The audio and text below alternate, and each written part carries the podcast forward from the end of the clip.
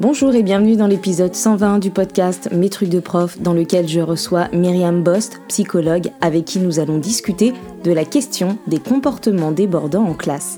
Je suis Émilie Lefatan, je suis formatrice et coach professionnelle spécialisée dans l'accompagnement des professionnels de l'enseignement, de l'éducation et de la formation.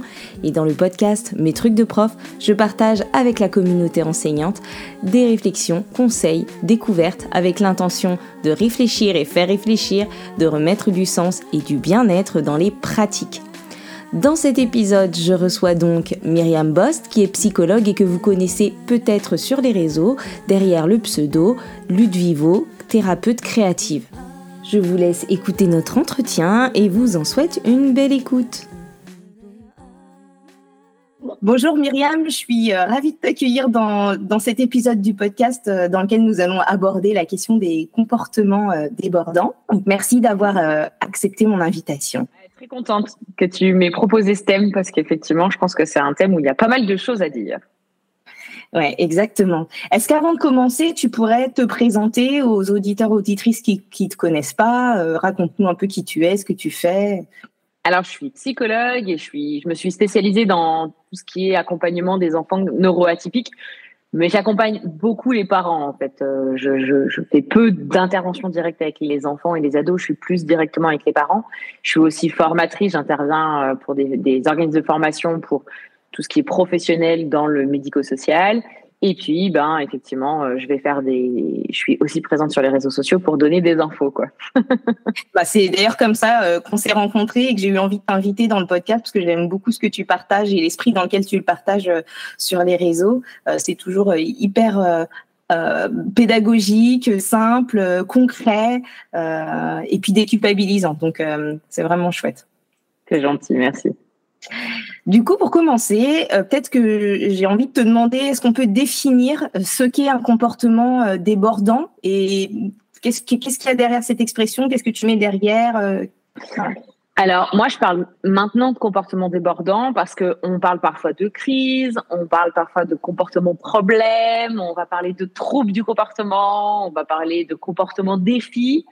Et, euh, et en fait, euh, c'est parce que c'est souvent des jugements que nous, ben, adultes, on pose sur le comportement qu'on observe, parce qu'effectivement, c'est un comportement dérangeant dans le contexte dans lequel il apparaît. Mais l'idée, c'est, quand je parle de comportement débordant, c'est que en fait, l'enfant, il est complètement débordé par ce qui se passe pour lui. Et c'est en ça, en fait, surtout que j'utilise maintenant cette notion-là plutôt que parler de problème de comportement. C'est parce qu'en fait, l'enfant qui a un comportement qui est pour nous adultes très dérangeant, il ne le fait pas pour nous faire chier. Ah oui, désolé, je dis des gros mots. Euh, euh, il ne fait pas du tout pour nous embêter. Il est vraiment en fait complètement débordé par la situation et il tente comme il peut de faire et de se comporter dans une situation qui est ingérable pour lui. Et du coup, c'est vraiment dans ce sens-là, c'est c'est pour qu'on sorte de la représentation que ah mais il le fait exprès, il le fait pour nous embêter, il le fait pour nous provoquer. Non, pas du tout en fait. Quand l'enfant il est en train d'hurler, bah, en fait, c'est qu'il n'arrive plus à faire autrement, quoi. Ouais. Ce que, ce que j'aime bien aussi dans l'idée de parler de comportement débordant, c'est que c'est le comportement qui est débordant et que c'est pas l'enfant. Euh, Exactement. on pourrait pas avoir, avoir tendance à parler euh, euh, d'élèves perturbateurs, mais en fait, c'est pas l'élève vraiment qui est perturbateur intrinsèquement en lui, c'est son comportement à ce moment-là qui l'est, et du coup, ça lui laisse aussi une chance de pouvoir ne pas l'être, et de pouvoir se dire que bon bah voilà, c'est ce que je fais et vis à ce moment-là, Exactement. pour certaines raisons. Tout à fait. Et puis il y a des comportements. Euh, le même comportement peut être jugé comme étant problématique dans un contexte et moins dans un autre. Je vais prendre l'exemple d'un enfant euh, qui pourrait euh, faire des stéréotypies euh, verbales façon ça à la maison, ben peut-être que ça sera moins vu comme étant dérangeant, alors que dans un fonctionnement classe, ben ça va assez vite être perturbant pour l'ensemble des élèves et le professeur, et du coup on va dire non mais là il faut qu'il arrête ce comportement. Donc du coup l'idée elle est aussi là, c'est que le comportement débordant bah, il va déborder aussi suivant le contexte. Et du coup, suivant un contexte classe, on n'aura pas forcément les mêmes exigences, ce qui est logique. Hein, c'est pas le même contexte, c'est pas les mêmes règles qu'un contexte euh, loisir, par exemple, ou un contexte euh, familial. Et donc, à chaque fois, on aura besoin d'avoir ça en tête parce qu'on va juger un, sur un instant T le, le comportement de l'enfant, quoi C'est intéressant parce que du coup, ça permet de remettre en perspective aussi ce qui se passe, que pour les, les élèves, c'est pas forcément euh, toujours hyper limpide ou explicite que ce que je fais là, je peux pas le faire à un autre endroit, mais que c'est autorisé à un autre moment, etc. Exactement. Ça peut faire partie des premières pistes. Euh, moi, j'aime beaucoup parler d'explicitation souvent et de se dire qu'il faut plus on est clair, plus on, est clair aussi avec soi. Donc, c'est-à-dire que là, les enseignants qui vont nous, nous écouter vont dire, bah oui, vont peut-être réaliser certains, réaliser que ben, peut-être que ça, faut que je le clarifie et que déjà, ça va pouvoir euh, être euh, une première chose à rappeler ou à, dire mm. aux, élèves. Et, et, par exemple, euh, il y a quelque chose qui revient souvent des fois avec les enfants neuroatypiques, c'est la gestion du volume de voix. C'est que parfois ils se rendent pas compte que leur volume de voix n'est pas adapté, qu'ils peuvent parler très fort dans une dans la classe alors qu'on leur demande de chuchoter. Et euh, alors qu'ils ont, ils sont pleins de bonne volonté à participer, à répondre, etc. Et pour autant, on va leur dire non, mais pas comme ça. Et, euh, et du coup, l'idée de, de dire à quel moment j'ai le droit de crier, et eh ben effectivement dans la cour de récréation. Et du coup, on va utiliser des pictogrammes par exemple pour leur dire ok, la cour de récréation c'est ok de crier. Et en classe, on leur met le picto de je chuchote, euh, je fais silence et euh, je parle quand l'enseignant il m'interroge, mais avec des outils bien visuels parce que je sais que souvent c'est tout le temps ce qu'on répète aux élèves, c'est tout le temps ce qu'on leur donne comme outil. On leur dit beaucoup de consignes verbales, mais l'enfant neuroatypique, il a besoin de visuels pour être sûr d'avoir bien compris ce que vous attendez de lui. Et du coup, c'est c'est hyper concret et généralement ça aide vraiment parce que du coup, on a juste à remontrer la consigne et hop, l'enfant il se corrige. Ah oui, oui, oui c'est vrai, c'est vrai, je chuchote. Dans ce que tu viens de dire, tu as, utilisé le mot neuroatypique qui est peut-être pas euh, familier pour toutes les personnes qui nous écoutent. Euh, est-ce que tu pourrais expliquer ce que c'est rapidement? Euh, quand je parle de fonctionnement neuroatypique, je parle de, de, de du fait que euh, le cerveau va traiter l'information d'une certaine manière.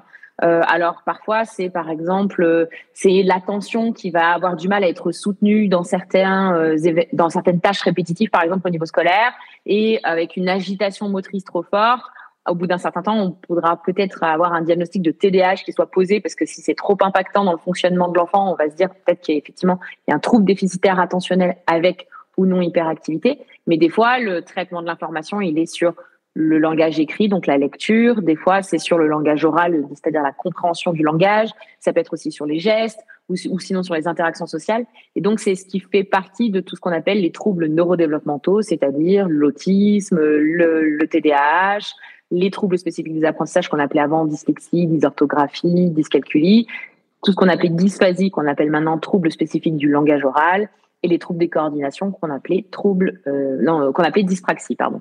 Ok. voilà. Et du coup, euh, donc, est-ce que dans les neuroatypiques, il y a d'autres Alors là, c'était plutôt d'un point de vue euh, des troubles. Là, ce que tu nous as dit mm. dans les neuroatypies, il y a peut-être pas que des troubles. En fait, d'une manière générale, on ne devrait pas considérer ça comme un trouble parce que c'est un trouble parce que l'environnement euh, est souvent pas adapté au mm. fonctionnement et donc effectivement, ben le, fonctionnement du cerveau différent va être problématique pour être inclus. Et la difficulté, et c'est vraiment des enjeux à l'heure actuelle dans, dans, au niveau éducation nationale, c'est que hélas, les conditions d'accueil ne sont pas idéales pour personne, aussi bien l'enseignant que pour les élèves. Et quand on a un élève avec un fonctionnement neuroatypique, eh ben, on se retrouve des fois euh, bien embêté pour comprendre tout, tout ce que notre enseignant essaye de nous transmettre. Et l'enseignant se retrouve aussi bien embêté pour arriver à se mettre à, la portée de son, de son élève neuroatypique, mais parce qu'il n'a pas les moyens, parce qu'il y a trop de personnes, parce qu'il a plusieurs élèves avec plusieurs fonctionnements neuroatypiques différents. Et donc, ça crée quand même effectivement des particularités. Et on va parler de troubles, mais parce qu'effectivement, l'impact est fort dans le quotidien, en fait. Ouais. ouais, en fait, le trouble, c'est euh, l'effet que ça produit euh, ah dans, le, dans la société, dans la classe. Euh, Exactement. Exactement. Et du coup, quand tu parles de, comportement débordant, est-ce que c'est une expression que tu utilises seulement pour les élèves, et on va parler d'élèves ici, d'élèves mm. euh, du coup neuroatypiques ou pas? Non, je peux l'utiliser aussi pour les enfants euh, typiques qui n'ont pas de spécificité de comportement, enfin de, de traitement de l'information. En fait, parce que même eux, s'ils débordent, ils débordent parce qu'ils n'en peuvent plus en fait. Et donc, euh, vraiment, l'idée, c'est pas de se dire qu'ils vont déborder tout le temps, euh, qu'ils le font pour embêter. C'est uniquement parce qu'ils essayent de gérer une situation qui est ingérable et ils n'arrivent pas à le faire autrement. Et le comportement va déborder. et du coup, ben effectivement, il va perturber le fonctionnement classe, euh, mais c'est pas c'est rarement complètement de la faute de l'enseignant, c'est rarement complètement de la faute de l'élève et c'est rarement complètement la faute des autres élèves. C'est un ensemble de choses qui vont faire qu'à un moment donné, il y a des besoins qui ne sont pas identifiés et donc l'élève en question déborde et va perturber le fonctionnement classe. Ouais, et puis en plus, il y a aussi la rencontre des différents besoins. Ah et c'est ça qui crée aussi un choc. C'est-à-dire que les élèves ont des besoins, les enseignants ont des besoins, la classe dans son ensemble a des besoins pour pouvoir avancer, progresser, euh, etc. Et du coup, en fait, c'est le moment où euh, ben, ces besoins-là vont pas dans le même sens qu'il va y avoir euh, ben, un trouble, une crise, euh, un, débord, enfin, un comportement débordant des uns ou des autres, hein, parce que parfois les enseignants aussi peuvent avoir des comportements débordants. Ah, mais on peut tous en avoir, hein, très clairement. Hein, on peut tous déborder. Hein. Euh, il y a un moment donné, on reste des êtres humains, notre cerveau, il peut saturer parce qu'il y a trop d'informations.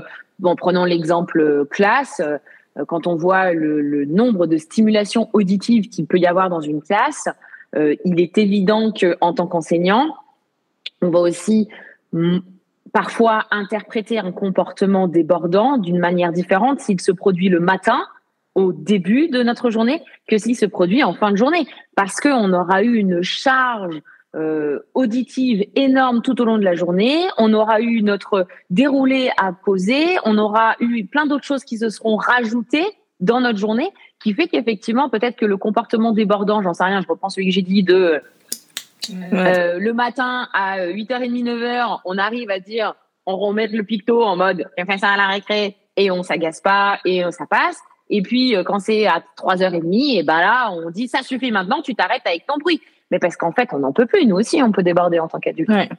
Ce qui est intéressant là dans ce que tu dis, c'est aussi le fait de remettre en perspective ce qui se passe avec le, l'état de chacun et le moment de la journée. Parce que je pense que ça va aussi à la fois déculpabiliser euh, certains enseignants et certaines enseignantes qui nous écoutent, et à la fois peut-être donner des pistes de réflexion ou des points de vigilance de se dire attention. Voilà, c'est vrai que j'ai constaté que tel élève euh, il peut avoir des tendances à avoir des, des, des comportements débordants. Ben, peut-être que je vais faire attention à quel moment ça arrive, euh, dans quel contexte ça arrive, pour pouvoir soit les anticiper, soit euh, euh, bah, essayer de les éviter en peut-être euh, faisant redescendre, je sais pas, euh, le calme à un moment donné ou en mm. permettant à tel élève de pouvoir aller, je sais pas, prendre soin de, ses, de son besoin du moment et de se dire, bon, bah, peut-être que cet élève-là, trop de bruit, c'est trop, ou trop de collaboration avec les camarades, c'est trop, ou trop d'échecs aussi. Euh, c'est ça. Voilà. Et donc, du coup, ça va être d'adapter. En fait, c'est vraiment c'est une des premières clés qui, pour moi, est essentielle quand on veut réduire la fréquence et l'intensité des comportements débordants. C'est comment, dans l'environnement, on peut adapter euh, des fois l'enchaînement d'activités, le lieu, euh, parce que des fois, euh, on dit ah oui, mais il faut le mettre devant ou il faut le mettre derrière. Mais ça, ça dépend de chaque élève. Donc, du coup, pour ce qui est valable pour l'un, ce sera peut-être pas le truc le plus adéquat pour l'autre. Et donc, du coup, on a vraiment besoin de voir quelles sont les adaptations euh, optimum qui peuvent faire que on peut déjà éviter peut-être certaines situations euh, problématiques parce qu'on va structurer, adapter notre environnement aussi bien dans les consignes que dans les tâches, que dans les lieux, euh, que dans les, comme tu disais, la collaboration entre les élèves, parce que des fois, il y a peut-être des interactions qu'il faut peut-être éviter euh, de proposer trop souvent dans, dans la classe. Et, euh, et, et, ça, c'est vraiment une clé pour, euh, pour l'enseignant de voir et d'observer. Parce que en, en observant, c'est là où ils peuvent trouver des pistes pour se dire, OK, bon, ben, eux deux, là, fin de journée, c'est peut-être pas le bon truc, il faut que je les mette autrement, il faut que je les sépare, il faut que je fasse une autre activité. Faut, voilà, on peut autrement, quoi. Et comme tu l'as dit tout à l'heure, c'est ni de la faute de l'enseignant, ni de la faute ah de l'élève. C'est là, on voit bien qu'il y a une question de contexte et que c'est aussi sur ça qu'on peut agir. Et, et, et, puis aussi là, dans ce que tu disais, il y avait le fait que euh, on peut le gérer en amont. C'est-à-dire, on peut le prévoir. quand on pense crise, gestion de crise, euh, comportement débordant, on est surtout dans la solution une fois que le comportement il a eu lieu. Et là, en fait, en général, on est tous au bout de notre vie, l'élève qui a débordé, l'enseignant qui doit gérer le truc, les autres euh, les élèves autour. Et là, c'est un peu plus compliqué. Bien sûr qu'il y a des pistes et des et des, mm. des, possibilités, on va en parler. Mais là, en tout cas, c'est intéressant de se dire que tout le contexte, euh, ah tout le contexte peut être revu à l'aune de ces comportements-là et se dire, OK, dans le timing, dans les modalités qu'on propose, euh, dans les choix d'équipe de, ou de, collaboration, euh, etc dans la durée, euh, dans le moment de la journée. Et euh, tu vois, enfin, les gens ne te voient pas et ne me voient pas parce que c'est un, podcast, mais on est en train de, on fait des gestes avec, on fait des gestes, avec nos mains et le geste de un peu de, mixage. Et c'est rigolo parce que c'est l'image que j'ai utilisée dans mon livre sur la gestion de classe où ben, tout est une question de réglage. Il n'y a pas un réglage qui va tout le temps. Euh, le, réglage, on est tout le temps en train de le faire et de, prendre des indices dans ce qui se passe en fonction de l'heure, etc. Donc, euh, voilà. Oui, et puis, euh, en fait, il y a deux choses importantes. C'est que le comportement débordant, il arrive dans un contexte donné et il est aussi influencé par ce contexte-là. C'est-à-dire que parfois, le comportement débordant, il va se répéter parce que le contexte va le renforcer. Et euh, c'est là où parfois les, les, profs vont se dire mais ça veut dire que j'ai mal fait, peut-être que j'ai fait quelque chose qu'il fallait pas. Mais en fait, non, c'est pas de votre fait, c'est juste que c'est le contexte, et des fois c'est le contexte classe, c'est parce que c'est la réaction des autres élèves qui va faire que, parfois c'est le fait que dans la gestion de crise, on fait comme on peut, mais on va séparer l'élève en lui disant tu vas voir, euh, tu vas voir le directeur, tu vas voir la directrice, tu changes de classe. Et ce changement de classe, eh ben, en fait, peut-être que ça correspond aux besoins de repos que l'élève il avait, de changement d'environnement. Et du coup, ben, l'élève euh, qui a débordé, euh, son cerveau, il expérimente que ah tiens, si je déborde, je change de classe. Bon bah si je change de classe, il faut que je déborde. Et euh, et, et, donc l'idée, elle est vraiment d'observer euh, l'ensemble, c'est-à-dire que sur le moment, on fait le pompier, c'est-à-dire qu'on gère comme on peut. Il n'y a rien d'idéal. On protège au maximum les autres élèves, on se protège soi en tant qu'enseignant et on protège l'enfant comme on peut. Donc il n'y a pas de solution miracle. Il n'y a pas un truc qui va marcher, il n'y a pas un truc qui va faire que ça va s'arrêter du jour au lendemain. Non, ce n'est pas possible. Maintenant, une fois que vous avez fait le pompier, eh ben, il faut changer de casquette et il faut mener l'enquête pour mieux comprendre ce contexte et voir qu'est-ce qui déclenche. Des fois, c'est pas un truc, c'est plusieurs choses qui vont déclencher. Et qu'est-ce qui fait que ça se continue dans le temps? Donc, qu'est-ce qui fait que ça renforce? Et donc, il faut vraiment bah, faire un tableau d'observation avec une première colonne. Euh, c'est quel moment de la journée Qu'est-ce qu'on lui a demandé Avec qui il était Qu'est-ce que j'ai dit comme consigne On note factuellement ce que l'enfant fait comme comportement débordant. Et là, s'il vous plaît, soyez le plus factuel possible. Je sais que c'est pénible. Je sais que ça vous emmerde.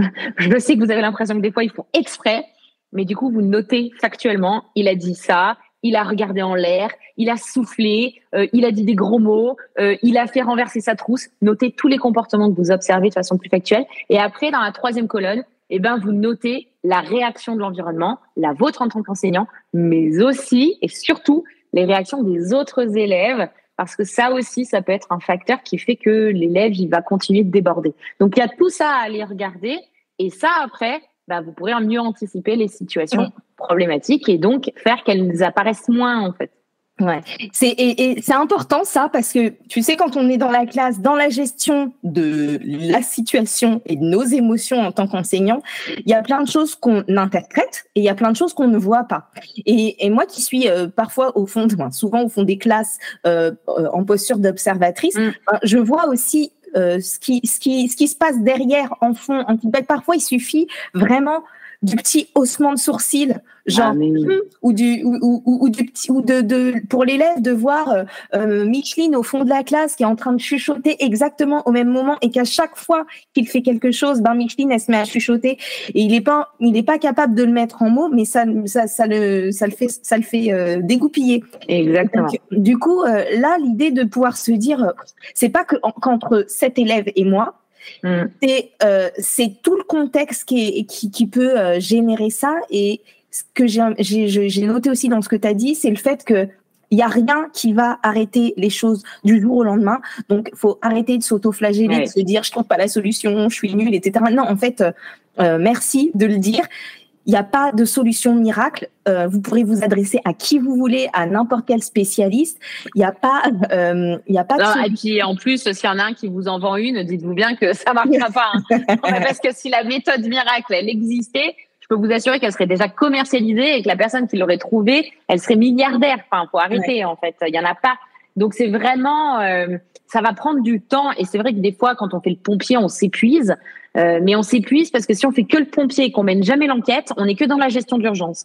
Et l'idée, c'est que oui, on gère l'urgence, mais il y a vraiment besoin de prendre un temps. Et si c'est pas sur le moment parce que vous êtes dans le fonctionnement de classe, ben c'est après coup, une fois que les élèves sont partis, pour vous dire, ok, il s'est passé quoi avec cet élève? J'étais en train de lui demander quoi? Qu'est-ce que c'est? Ta ta ta, nanana. Et on se note les éléments et vraiment notez-les sur un cahier parce que parfois c'est parce que vous allez noter trois, quatre fois de suite les moments de tension que vous allez vous dire, ah mais en fait à chaque fois il y a Micheline qui a parlé avant lui. Euh, ah, en fait, il euh, y a euh, Bidule qui a fait ça. Ah, c'est que à chaque fois que je lui demande les problèmes que ça commence à partir en cacahuète. ah, c'est quand je lui demande de changer de place que ça va pas. Enfin, et du coup, vous allez avoir vos pistes qui vont ressortir parce que vous aurez noté les choses, quoi. Ouais, ça c'est top.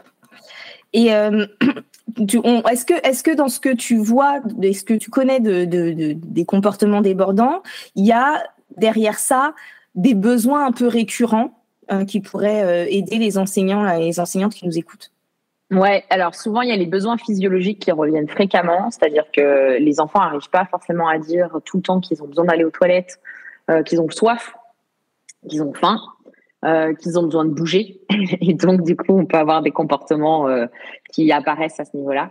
Donc point de vigilance, d'autant plus quand on est euh, sur euh, oui je sais l'enfant est allé à la récré et vous lui avez dit 15 fois que la récréation c'est le moment pour aller aux toilettes et il vous demande d'aller aux toilettes en rentrant de la récré et ça vous agace parce qu'il vient d'avoir X minutes pour y aller et il ne l'a pas fait.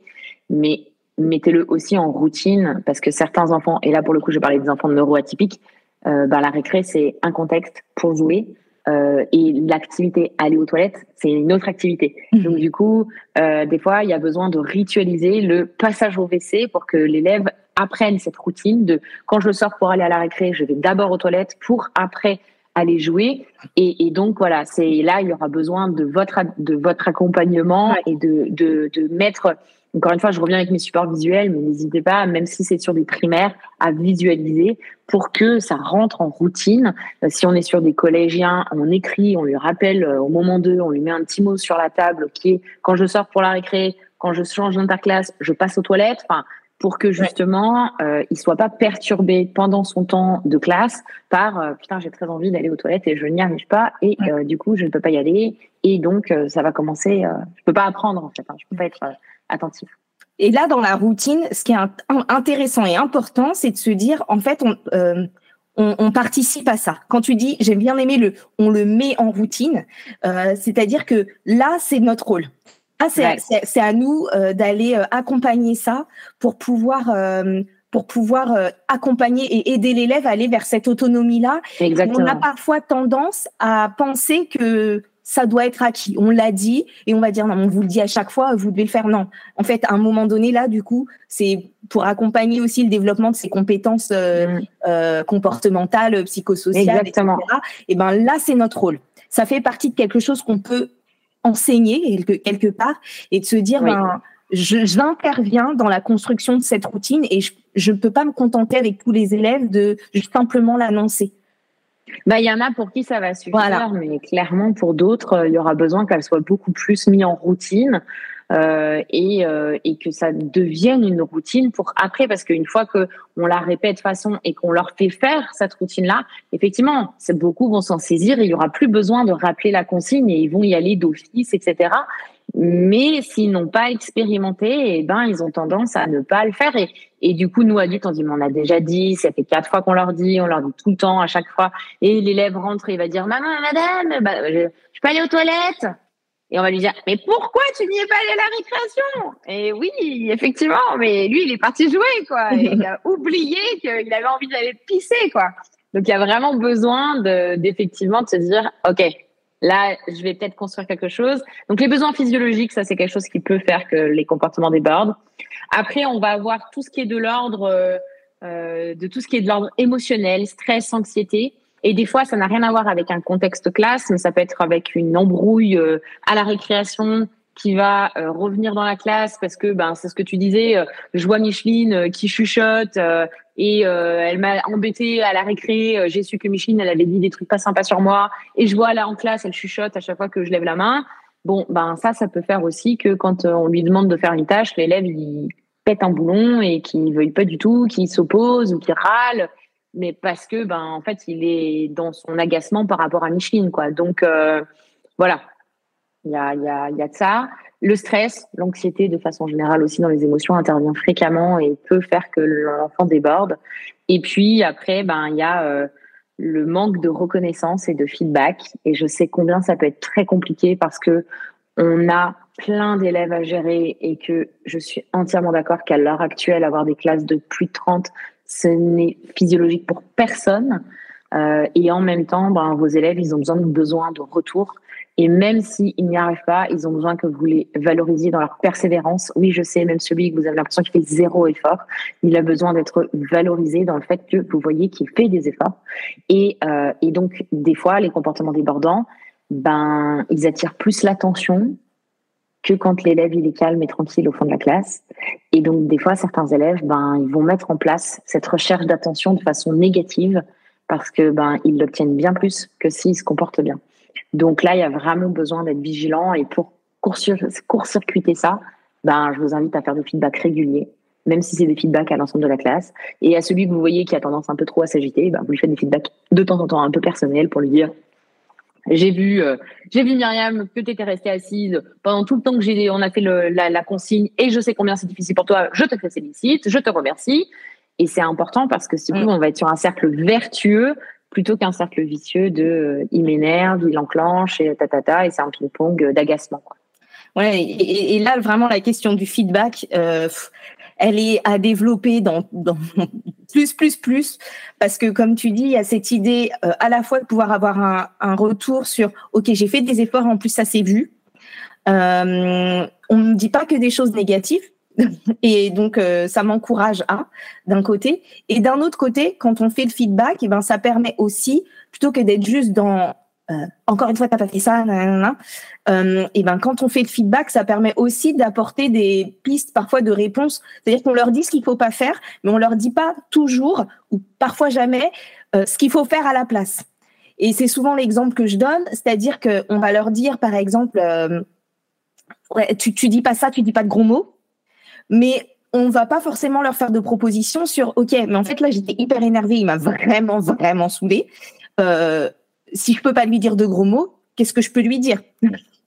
Et donc le, fait de, faire du feedback, il y a ça aussi cette euh, fonction-là de pouvoir euh, mm. faire avancer. Ok, il s'est passé ça. Ok, bon, il y avait ça qui était bien, ça qui fonctionnait un peu moins bien. Mais comment je fais la fois d'après? Et ça, ça pourrait être universel, hein, mais là on est sur le comportement. Comment je fais la fois d'après? Pour m'améliorer en fait et de quoi j'ai besoin. Et, souvent il manque cette partie là quoi. Ouais. Et euh, tu vois, quand on, tu m'as envoyé les questions pour préparer un peu l'épisode, euh, tu me demandais est-ce qu'il y avait des, des, choses à éviter? Ben, j'ai envie de vous dire d'éviter de dire ce qu'il ne faut pas faire. C'est-à-dire que sincèrement, je comprends. Hein, euh, il est en train de dire plein de gros mots et vous voulez qu'il arrête, mais c'est pas en lui disant d'arrêter que ça va lui donner quoi faire à la place. Et si on veut vraiment que l'élève et là, encore plus quand il y a une neuroatypie, réalise les comportements adaptés, bah, en fait, on a tout intérêt à se centrer sur les comportements adaptés plus, plus, plus, plus, plus, en lui disant euh, je suis énervé et donc on quitte à parler pour lui hein, on le voit il est en mode péché et on va lui dire je suis énervé j'en ai vraiment marre j'en ai ras le bol je m'énerve pour lui donner ces phrases à dire parce que là pour l'instant lui tout ce qu'il sait faire c'est dire fait chier quoi. Donc euh, si on veut qu'il apprenne d'autres phrases ben il vaut mieux lui donner les deux autres phrases à dire quoi. Ouais, non mais c'est ça. Et c'est aussi prendre chaque situation comme ça comme un apprentissage comme une situation d'enseignement. Et quand on se positionne là-dedans dire ben ok cet élève là euh, dans telle situation il réagit comme ça et ça convient pas euh, ben comment je transforme ça en situation euh, en situation d'apprentissage et, dans, et, comment je fais pour que pour qu'il progresse derrière quoi. Oui, et puis euh, c'est surtout de se dire euh, souvent quand je vais échanger avec les proches, je vais leur dire, OK, c'est vrai que c'est hyper dérangeant d'avoir un élève qui perturbe le temps classe, mais en fait, qu'est-ce qu'il peut faire d'autre? C'est quoi ce que vous accepteriez? Mmh. Qu'est-ce qui est possible au sein de la classe? Parce que là, il a besoin de bouger. Donc, de toute façon, vous lui demandez d'arrêter, il va continuer de le faire. Donc, qu'est-ce qu'il peut faire d'autre? Donc des fois, c'est on va chercher une assise dynamique parce que ben du coup, il va bouger mais il sera toujours assis. Des fois, c'est de dire OK, on va te donner des missions parce que voilà, et des fois c'est de dire OK, en fait là, tu vas faire un autre temps. Oui, mais là au moins on structure, on l'adapte, on l'anticipe pour pas que l'élève ait besoin de s'agiter pour avoir ce temps euh, où il va pouvoir faire une autre activité plus plaisante ou je ne sais quoi qui va lui permettre de rester tranquille et pas de perturber la classe quoi. Ouais. Je valide, je suis content, je suis, d'accord avec toi. Excuse-moi. Euh, est-ce que, est que du coup, par rapport à, ce que qu'on a déjà dit, est-ce que tu auras envie d'ajouter quelque chose, que ce soit sur la question des besoins ou éventuellement des, des réponses à apporter ou enfin des écueils et des choses à éviter? Je sais que parfois, euh, c'est un peu surprenant de. Je vais revenir sur les feedbacks, mais des fois, les feedbacks, ils ont besoin d'être un peu plus concrets. Donc, faut pas hésiter à effectivement, des fois, à, à mettre un coup de smiley. Euh, je, je, sais que des fois c'est assez mal vu de, de, rajouter un petit truc un peu concret euh, comme euh, voilà, bah, ça fait l'effet d'une récompense et c'est oui mais non ils sont pas là pour apprendre sous récompense. Ouais, mais encore une fois, on aimerait tous que les enfants développent une motivation interne à venir apprendre, etc. Euh, clairement, euh, beaucoup sont d'abord sur une motivation externe pour pouvoir effectivement développer une motivation interne. Et c'est OK d'utiliser les deux. C'est OK de valoriser des comportements de façon concrète euh, pour que du coup derrière l'enfant puisse se dire waouh j'adore venir en classe parce que c'est génial parce que je suis valorisée parce que je vois bien que je progresse etc et en plus on le voit quoi. Je pense que, là, que, que là-dessus il y a peut-être une confusion souvent entre de nuances entre euh, euh, ce qui est la carotte et ce qui est euh, la récompense qui va juste servir de motivation. C'est-à-dire que évidemment, si on est dans tu fais ça et après je te donne un bonbon ou et après je on, voit bien que là il y a une espèce de carotte un petit peu malsaine si c'est fais pour bah, la déjà avec le, avec le si déjà on parle voilà. ça. Mais en fait l'idée c'est plus de structurer. Et parfois c'est juste dans l'alternance des activités, c'est-à-dire que euh, l'élève qui, je sais pas moi, est dyslexique, euh, du coup il est tout le temps dyslexique, donc oui pour lire ses textes, mais aussi pour euh, comprendre le problème, enfin l'énoncé de problème de mathématiques, sa dyslexie elle va perturber sa compréhension dans sa lecture de son problème, donc ça lui demande aussi beaucoup d'efforts, et que après on lui dit tu fais le problème. Et après tu vas faire, j'en sais rien, il adore faire de la géométrie, bah après tu as une tâche de géométrie bah là, en fait, la géométrie, c'est c'est ni plus ni moins comme une récompense. Hein. C'est euh, je fais le truc relou et derrière j'ai un super truc qui me plaît. Bon bah vas-y, je vais je m'active pour faire le truc relou et je fais le truc qui me plaît derrière. Mais du coup, là, c'est sur quelque chose d'agréable pour l'élève mm. et en même temps, ça va soutenir aussi ce que l'enseignant met en place avec lui, qui est que on souhaite quand même que l'élève vienne avec plaisir au sein de la classe et qu'il soit dans cette dynamique positive, même si des fois c'est difficile, même si des fois il y a des choses qui sont vraiment complexes pour lui, il a besoin de sentir qu'on tient compte de son fonctionnement, de ses facilités et de ses difficultés pour construire avec lui quelque chose d'agréable, quoi. Et ça, on peut lui dire, tu vois, si je reprends l'exemple de, de, de, la géométrie après mm. euh, le problème, euh, ben, pour euh, clarifier la différence, il y a une différence entre, entre dire, allez, tu finis ton truc comme ça, et si tu le finis après, je te donne ton truc, euh, qui là, pour la même action, la manière dont c'est formulé et présenté, ben du coup c'est un peu la carotte euh, pas terrible. Alors que si on dit bon bah je sais que c'est compliqué pour toi, euh, écoute fais-le, t'inquiète pas, regarde juste après, il y a une tâche euh, plutôt sympa qui arrive et que elle n'est pas conditionnée en fait. C'est mm. juste elle elle arrive parce qu'on a compris le besoin de l'élève. On dit ben voilà ça ça faut le faire parce que si tu le fais jamais t'avanceras pas. Donc allez on le fait. Euh, je t'aide, voilà. je les trucs etc. on se dit encore cinq minutes et voilà parce, parce que cinq minutes, euh, voilà. Et dans cinq minutes, de toute façon, tu as un truc mhm. euh, plus cool, tu pourras te reposer. Et du coup, il se passe exactement la même chose euh, concrètement, c'est-à-dire que je fais un truc chiant et après j'ai un truc que j'aime. Mais le truc, le truc que j'aime et qui m'est agréable, il est là pour renforcer la motivation, pour euh, permettre à l'élève aussi de souffler. Euh, et, il n'est pas là pour lui mettre la pression, le menacer et pour lui dire surtout ah ouais t'as pas fait ton truc de lecture, voilà, ton problème. Ben tu sais quoi la, la géométrie tu l'auras pas et tu feras un deuxième problème. C'est ça. C'est vraiment ça. Du coup il y a un aspect c'est inconditionnellement euh, organisé pour qu'effectivement il y ait une succession et des temps où euh, où l'élève peut effectivement ben, avoir des temps où il va plus souffler ou faire une tâche en autonomie qui est plus agréable parce qu'elle est moins coûteuse pour lui. Et donc du coup ben ouais on va se servir de ces temps-là pour lui dire pour organiser et se dire ok je vois bien que si je lui demande que des tâches compliquées la fin de matinée c'est la catastrophe euh, j'ai un élève qui déborde. Alors que si je rythme et que je fais une alternance entre tâches complexes tâche facile, tâche complexe, tâche facile, j'arrive à ce que j'ai un élève qui continue et qui arrive à maintenir ses efforts, ben ouais, utiliser cette manière de faire. Et oui, c'est ça renforce et c'est une manière de récompenser les efforts, mais c'est nécessaire en fait. Vous en avez besoin pour l'organisation et pour que le maintien classe et que ça se passe bien et qu'il n'y ait pas de comportement débordant tout le temps, quoi. Ouais, ouais.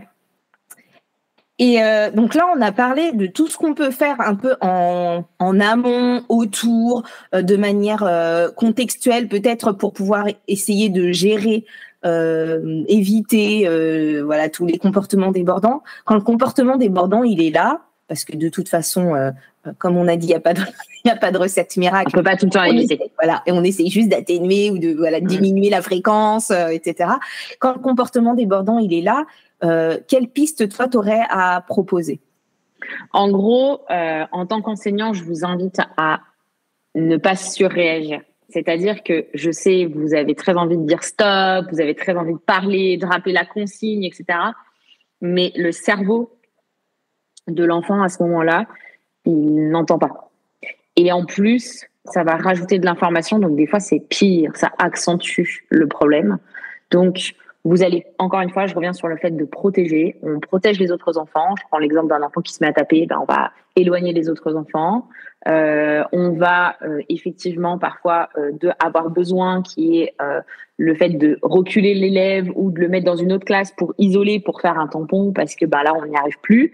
Après, ça va dépendre aussi de la structuration de l'école, de la classe, de, enfin bref, si l'élève, s'il a, c'est un élève neurotypique, est-ce qu'il a une AESH ou pas? Enfin bref, c'est tout ça qui est à construire parce que vous allez avoir besoin de se dire, OK, dans la gestion de crise, c'est quoi les solutions possibles euh, par rapport au comportement que l'élève y fait Qu'est-ce que je peux lui dire de faire ou comment je protège les autres, je me protège moi et je protège l'élève euh, pour qu'effectivement ben ça passe parce qu'une fois que c'est parti généralement ça s'arrête pas hein. donc euh, tant que a l'élève n'est pas fatigué de son comportement débordant physiologiquement parlant euh, le comportement débordant, il est parti et donc vous n'arrivez pas à l'arrêter. Hein. Donc euh, c'est pour ça que je dis éviter de surréagir parce que le problème c'est que des fois ben ça va entretenir le, le truc problématique et qu'il vaut mieux ben poser, faire des actes plutôt que de donner plein de paroles euh, qui, qui, qui est contre-productif.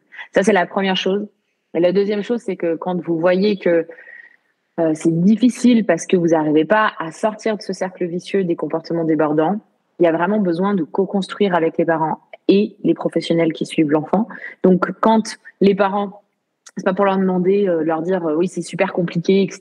Souvent, si c'est compliqué à l'école, c'est aller aussi à la maison. Donc, euh, ça aide pas les parents si vous leur dites c'est compliqué. Oui, ben en fait, on sait que c'est compliqué avec notre enfant, mais vous allez plutôt avoir besoin qu'ils puissent peut-être vous, vous donner ce que eux ils ont déjà tenté à la maison et qui fonctionne de temps en temps. Ça, ça peut être aussi à voir, parce qu'il y a peut-être des petits aménagements ou des petits outils euh, utilisés à la maison qui peuvent peut-être permettre que l'enfant il régule un peu mieux euh, ses émotions au sein de au sein de l'école et que ça vaut le coup de de peut-être faire ces deux trois adaptations. Euh, et puis voir aussi avec les professionnels qui accompagnent l'enfant neuroatypique parce qu'ils sont là pour vous donner justement ben, peut-être des pistes sur l'adaptation des consignes sur la structuration du travail euh, sur euh, le fait de, ok, vous avez fait plein d'informations, vous avez noté plein d'infos, mais vous n'arrivez pas à trouver. Eh ben, ils sont là pour vous aider à trouver qu'est-ce qui peut déclencher et qu'est-ce qui peut euh, faire que le comportement continue. Et que, oui, parfois, ça fait un peu peur de se dire qu'on a d'autres personnes qui vont peut-être juger notre travail, mais on n'est pas là du tout pour ça. On est vraiment là pour co-construire.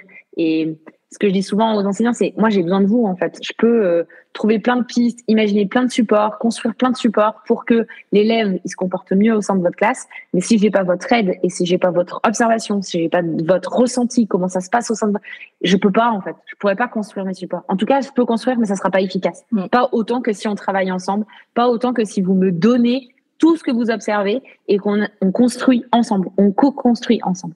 Ouais.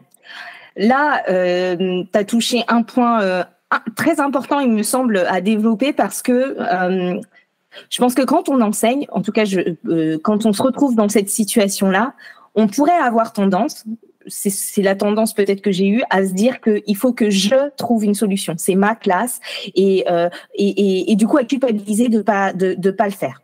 Et donc là, dans ce que tu as dit, il y a à la fois euh, de se dire, ok, en fait, euh, c'est c'est pas de ma responsabilité de faire que ce comportement-là euh, euh, arrête euh, et, disparaisse.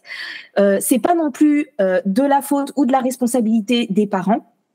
Et ce que j'ai apprécié aussi, c'est le fait de se dire, on est dans, dans de la co-construction, mais surtout euh, quand on va euh, quand on va aller chercher ce que les parents savent de leurs de leurs enfants, euh, ce qu'ils peuvent proposer, on construit vraiment une relation euh, de coéducation euh, où on fait ensemble. Et, et on c'est pas on peut des fois apporter des conseils quand on en a, mais ça, voilà.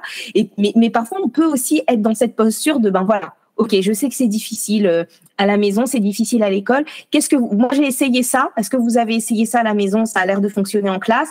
Et qu'est-ce que vous avez essayé euh, euh, à la maison? Et ça vraiment, c'est un, un, vrai euh, un un vrai quelque chose qui est vraiment important pour ne pas éloigner aussi les familles. Parce que euh, quand on est en difficulté avec son enfant qu'en plus on sait que que l'enseignant ou l'enseignante vont à chaque fois venir nous dire bah ça a pas ça a encore pas été hein, euh, mmh. voilà comme si aussi euh, c'était à nous de trouver la solution de gronder l'élève du coup ça euh, le enfin notre enfant donc euh, ça crée aussi euh, des tensions au sein de la famille. Enfin, il n'y a plus rien qui va. C'est ouais, tendu entre les, les adultes, c'est tendu entre les adultes et l'enfant. C'est difficile pour l'enfant, alors que euh, ouais, de chercher ensemble des solutions et de se dire bon ben voilà, pouvoir partager ce qui a fonctionné, ce qui n'a pas fonctionné, partager les efforts, euh, faire mhm. venir euh, les professionnels, comme tu le disais. Euh, voilà, c'est peut-être une piste. Euh. Et je vous donne l'exemple. Du coup, je vais partager un exemple perso. Donc, j'ai trois enfants et mon petit dernier, euh, l'année dernière, ça a été un peu compliqué au niveau des comportements. Il a des comportements débordants à des moments donnés. Il peut pousser les autres, etc. Il a cinq ans. Et l'enseignante, elle m'a dit bah, une fois, elle était vraiment excédée, donc elle, elle l'a débordé. Elle lui a dit ça suffit, maintenant t'arrêtes de bouger, tu te mets là, je veux plus t'entendre. Il y en avait ras le bol, quoi. Et du coup, j'ai récupéré mon enfant qui était un peu en mode je veux plus y aller demain parce que j'ai pas aimé comment elle m'a parlé. Et donc j'ai accompagné mon fils pour qu'il répare la relation avec son enseignante. Et elle est super cool parce que du coup, elle a pris le temps de dire, ben, il lui a dit, j'ai peur que tu me recrées dessus. Et elle lui a dit, ben, moi, j'ai peur que, effectivement, on n'arrive plus à communiquer, on n'arrive plus à s'entendre non plus. Donc, euh, je veux qu'on trouve des solutions ensemble. Et ce, petit truc de se dire qu'on trouve des solutions ensemble, c'est hyper aidant pour mon fils parce que du coup, c'est oui, ok, sur le moment, elle s'est un peu agacée contre moi, mais derrière, elle est venue et on a fait ensemble pour essayer de trouver des solutions. Et même moi, en tant que parent, je suis allée la voir et je lui dis, écoute, moi, j'ai pensé à ça. Je me suis dit qu'on pouvait peut-être faire un, un support pour qu'ils comprennent que voilà l'espace des autres, il doit le respecter. Euh, je dis, je, je, sais que tu fais plein de choses et, et en même temps, euh, je vois bien que c'est galère et j'aimerais bien quand même que ça soit pas tout le temps galère pour toi à l'accompagner dans la classe. Et elle m'a dit, mais vas-y, montre-moi ce que tu as fait. J'essaye de voir ce que si je peux l'adapter pour l'école. On essaye de voir ensemble. Je lui ai dit, je lui ai même dit, hein, je lui ai dit, franchement, j'ai pensé à un contrat de comportement avec des, des points verts, quoi, parce que vraiment, je, voilà, je me questionnais. Et elle m'a dit, ouais, mais si on fait ça, faut vraiment qu'on parte sur deux petites choses. Qu'est-ce que toi tu fais à la maison? Qu'est-ce que, mais vraiment, vous voyez, ce, ce truc de ce va-et-vient entre le parent et l'enseignant mais c'est aussi entre l'enseignant et l'enfant. Parce que du coup, pour moi, il y a aussi très important, c'est que quand il y a des comportements débordants, souvent, on gère entre, adultes. Mais en fait, on a aussi besoin d'inclure l'enfant. C'est-à-dire que l'enfant, il déborde. Encore une fois, il il le fait pas pour faire chier l'adulte. Et du coup, de prendre le temps de voir avec lui dans un moment calme, lui dire, franchement, je sais hein, que quand tu fais ça, c'est parce que t'en peux plus. Bah, ça lui fait du bien déjà parce qu'il se sent pas accusé, etc et lui dire vraiment, je veux qu'on trouve une solution. Moi, j'ai pensé à ça. Est-ce que tu as pensé à autre chose? Peut-être des fois, il sait pas, mais déjà que vous fassiez ça, cet élan vers lui pour dire, OK, je sais que t'es pas défini juste parce que tu cries ou juste parce que tu pousses, que tu es un élève à part entière et que ça te définit pas entièrement, ça va lui faire beaucoup de bien et ça va vous permettre de construire une relation de confiance avec l'élève qui est une source de motivation pour lui, vraiment très forte. Mmh. Exactement je suis presque émue parce que tu dis non mais c'est vrai enfin en fait la relation on, on quelque enfin quand on est enseignant quand on travaille dans dans ben, dans les relations d'aide d'accompagnement etc on est sur du, de l'humain et du relationnel oui. Et donc, oui, il faut inclure tout le monde. Oui, il faut soigner les relations. Euh, oui, il faut euh, euh, ben, essayer de gérer, de faire avec nos émotions et celles des autres. Et, et, et encore une fois, et co-construire, discuter, être dans les relations. Bon ben voilà, enfin c'est ce qui va permettre d'avancer sans sans recette magique et miracle quoi. Ouais, c'est ça. Parce qu'effectivement, il n'y en aura jamais, mais l'idée, c'est vraiment de, de, d'avancer ensemble et euh, de se dire, OK, ben, si on n'y arrive pas, euh, parents, enseignants, ben, peut-être qu'il faut qu'on voie avec un professionnel, quelqu'un qui vienne observer dans la classe, euh, le psychologue scolaire ou, le, ou quelqu'un d'extérieur pour justement nous aider à, à prendre du recul sur la situation et à tenter des nouvelles choses, à co-construire de nouveaux trucs pour que justement, ben, on retrouve un mieux-être pour tout le monde, hein, en fait. Hein. Aussi bien pour l'élève qui déborde que pour l'enseignant ou que pour les autres élèves au sein de la classe, quoi. Ouais. Eh ben, euh, c'est trop chouette. Bah, euh. non, mais je crois qu'on a fait le tour de la question. Euh, Comme on pouvait le faire en tout cas dans un épisode de podcast. Et après, euh, chaque personne pourra aller tirer les fils qui lui parlent, etc. je te remercie vraiment pour, pour tout ce partage et cet échange. Qu'est-ce que tu aurais envie d'ajouter ou de dire pour conclure? C'est des, des moments très compliqués à passer les comportements débordants au sein d'une classe, ça met à mal tout le monde et en même temps, vous n'êtes pas seul en tant qu'enseignant pour traverser ces moments-là. Et vraiment, il y a des outils et vous n'êtes pas, voilà, vraiment, vous n'êtes pas seul. Donc, co-construisez avec d'autres personnes. Vous avez aussi avec d'autres collègues. Hein. C'est pas forcément mm. avec, euh, voilà, mais voilà, sortez de cette solitude. C'est pas à vous de tout faire, quoi. Merci. Si les, auditeurs, les auditrices veulent euh, te suivre, découvrir ton travail ou travailler ou travailler avec toi, t'aimer euh, discuter. Euh, sur mes réseaux, donc c'est Ludvivo. Sur Instagram, c'est Ludvivo thérapeute créatif. Sur TikTok, c'est Ludvivo. L-U-D-V-I-V-O. Et après, ben, j'ai écrit, donc j'ai coécrit un livre sans idée pour accompagner les jeunes neuroatypiques face au harcèlement scolaire de la maternelle au lycée. Et j'en ai un prochain qui sort fin octobre 2023 sur l'autisme. Donc voilà. Super. Donc, on a tout. Deux livres, les réseaux. C'est ça. Euh, tu es dans quelle euh, zone géographique? J'ai oublié de te demander. Je suis dans, je suis dans l'Isère, je suis en Rhône-Alpes. Mais après, euh, c'est l'avantage maintenant avec le travail en ligne, c'est que voilà, on peut faire beaucoup de choses avec avec la visio, donc c'est plutôt cool. Ouais, donc tu travailles en visio et donc les personnes intéressées pourront éventuellement te, te, contacter. Exactement. Super. Et eh ben merci beaucoup pour. merci Émilie. Et puis, merci ben, beaucoup. Au plaisir. Au plaisir. Salut. Salut. Merci pour votre écoute. Vous pouvez écouter les autres épisodes du podcast sur mestrucsdeprof.fr ou sur les différentes plateformes d'écoute de podcast.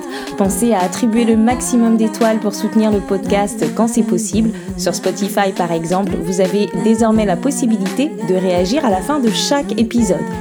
Si vous avez apprécié mon contenu et que vous vous dites que vous aimeriez bien tenter l'expérience du coaching ou demander une formation ou faire un bilan de compétences, rendez-vous sur mestrucsdecoach.fr slash contact. Vous pouvez également vous procurer mon livre Gestion de classe mode d'emploi dans toutes les librairies. Je vous retrouve bientôt pour un nouvel épisode et d'ici là, prenez soin de vous. Bye bye